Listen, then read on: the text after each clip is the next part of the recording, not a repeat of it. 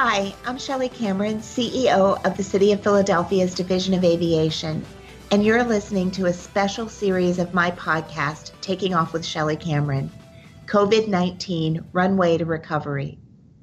This series will focus on what's happening at the airport and all that is going on behind the scenes as we prepare for recovery when it's safe to do so.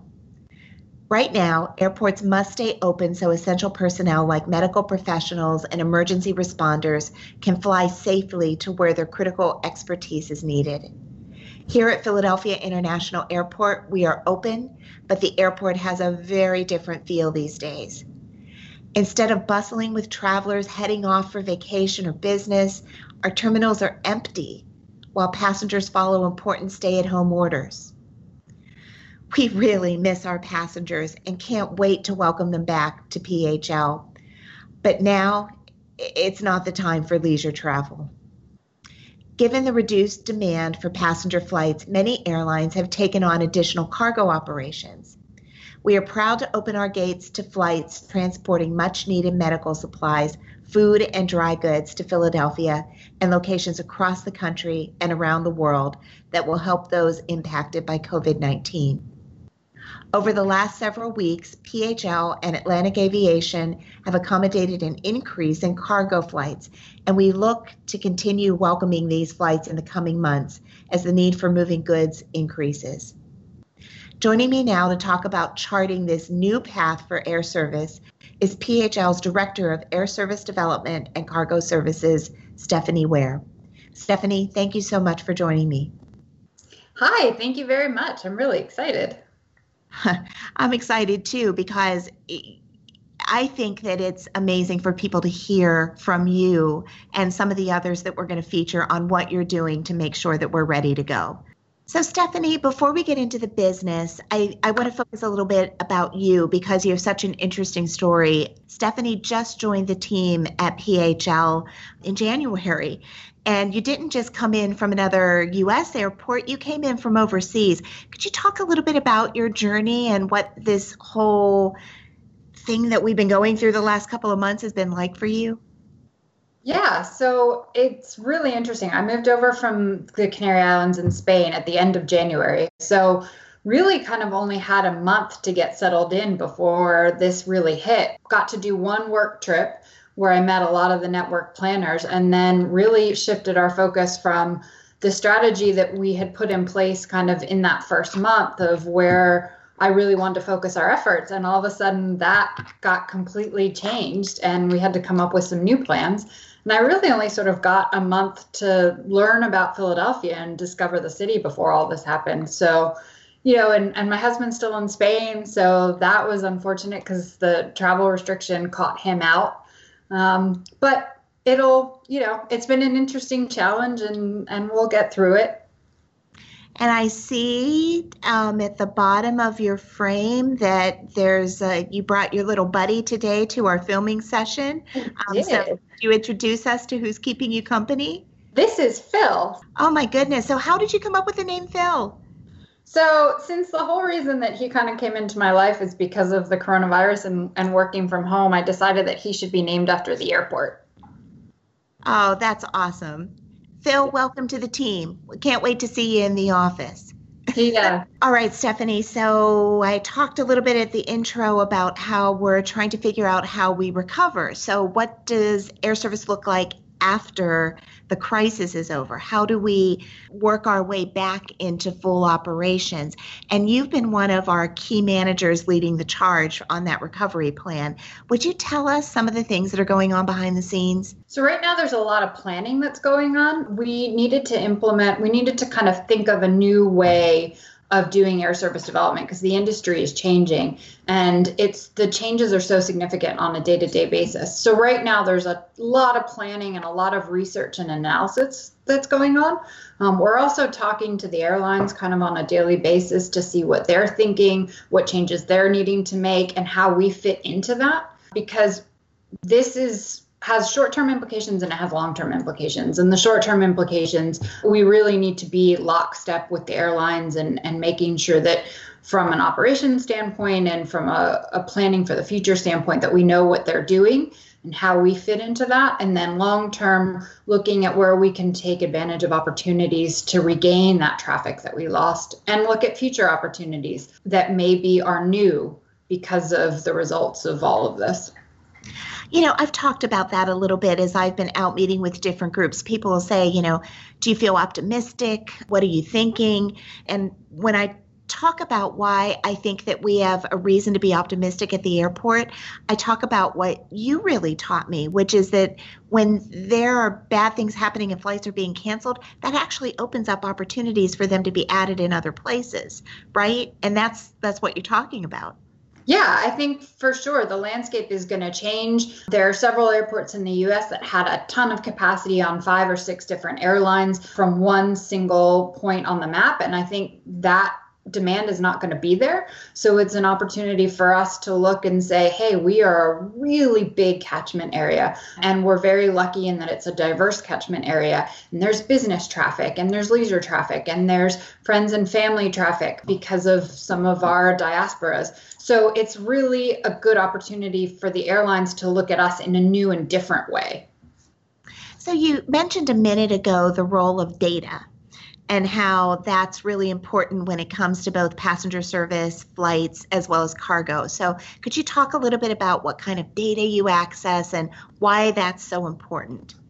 Yeah, it's data all the time right now. So, we're doing two things. We are tracking industry changes and we look at a lot of different sources of information for that. We need to know who is retiring planes, what planes airlines are thinking about buying in the next couple of years, what government travel bans are looking like. So, and we're tracking all of those in a way that helps us see where the demand is going to come back. And then we're also doing specific tracking for Philadelphia. So, we on a daily basis look at our capacity what flights have been canceled, what flights have been taken out of the schedule, so they're not going to operate for the next three to six months.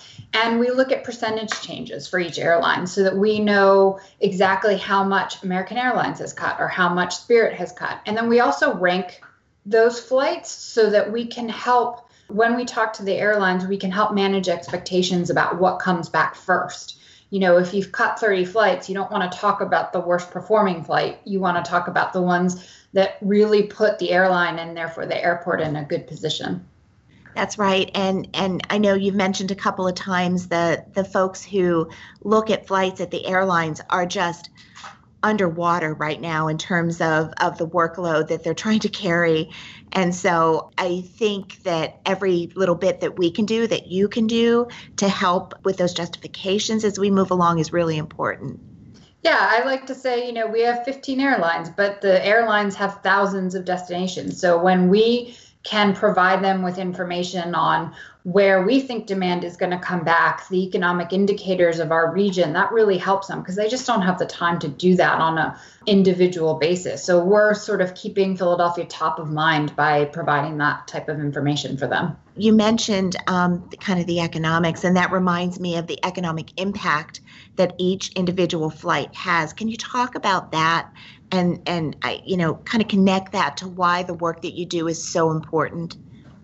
Well, the airport anywhere um, is an economic driver of the region, but especially in an area of Philadelphia that's such a large metropolitan region, it makes the airport more critical in, in the work that we're doing. So there's two types of jobs that are created every time a new flight comes in. There's the direct jobs at the airport and the concessions that we have at the airport that those create jobs as we have more volume, but it's also the indirect impact that we have. So every time a passenger comes to the airport, those are people that are coming for business or they're coming for travel or they're coming to visit somebody. And those people stay in hotels, they go out to restaurants, they use transportation. And so all of that generates an ecosystem that generates income and, and that income in the city creates jobs. So it's really important that the airport is as strong and viable as possible and has the most amount of traffic because we really do generate a lot of jobs we recently um, updated our economic impact sta- statement and um, the study that we completed last year showed you know just tremendous growth and great numbers. Um, it's a little bit different today but we need to do everything we can to crawl back to to those numbers because again i agree with you it's so important to the region. Talk to me about the other part of your work um, or focus on it a little bit more. Cargo cargo is not as bad as passenger air services right now. In fact, in some cases, it's actually booming. Can you talk about that as an opportunity and what's going on there? Yeah, cargo are the only numbers that are positive right now. So on the air service side, we're talking about major cuts. Um, but on cargo, you know, we're up 12.9% this year so far, and there's a lot of opportunity to increase that. If you look at where we are geographically in the region, there's a massive amount of cargo that goes through this area, and we're only capturing a small percentage of that. We're at about 9%. So there's a massive opportunity that while passenger might take a little bit longer to recuperate, we can kind of compensate with cargo. And we're really working at looking at what the short term opportunities are as people do e-commerce and as people are buying more things and as PPE is getting PPE is here is critically important how we can be central to that. And so a we're providing the right necessities for our region but also we're generating income in the airport. We have had some really interesting stories about cargo that's actually moving right now some in response to the crisis and some just to get things where they need to be. Do you have any stories that you want to share? Cargo's so interesting because it's so rapidly changing and you have a lot of things happening that wouldn't have happened under other circumstances. So we're actually getting some Portuguese flights that are coming in from China carrying medical supplies and, and other really needed supplies. And, you know, under normal circumstances, we probably wouldn't have a large amount of Portuguese crew staying at our Marriott. But because it's become so critical to move material around the world, we're seeing all these different kinds of combinations, like a Portuguese carrier flying from Philadelphia to China. So it's it's neat to see in a way. It is. It's really interesting. I, you know, I think we found out about this one first from a call from the Marriott saying, Do you know anything about these Portuguese flight crews? we said, What Portuguese flight crews? What are you talking about? So, yeah, you're right. It, it's changing fast, but I think those stories are absolutely amazing. You know, PPE, all kinds of biological material, and also um, just goods. Again, people are doing more shopping online, and we're trying our hardest to make sure that they get it as quickly as possible. So, if there's one message you want people to hear, what what is it? What's what's the one thought that you really want to leave people with?